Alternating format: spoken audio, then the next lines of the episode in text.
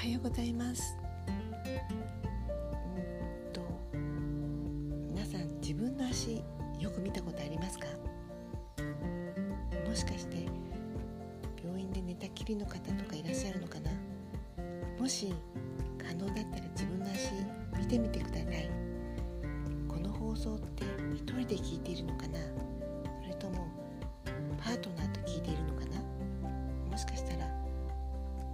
親子で聞いているかもしれない。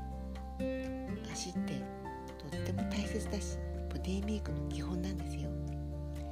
一度自分の足をよく見てくださいね。そしてもし病気とか怪我じゃないのに自分の足が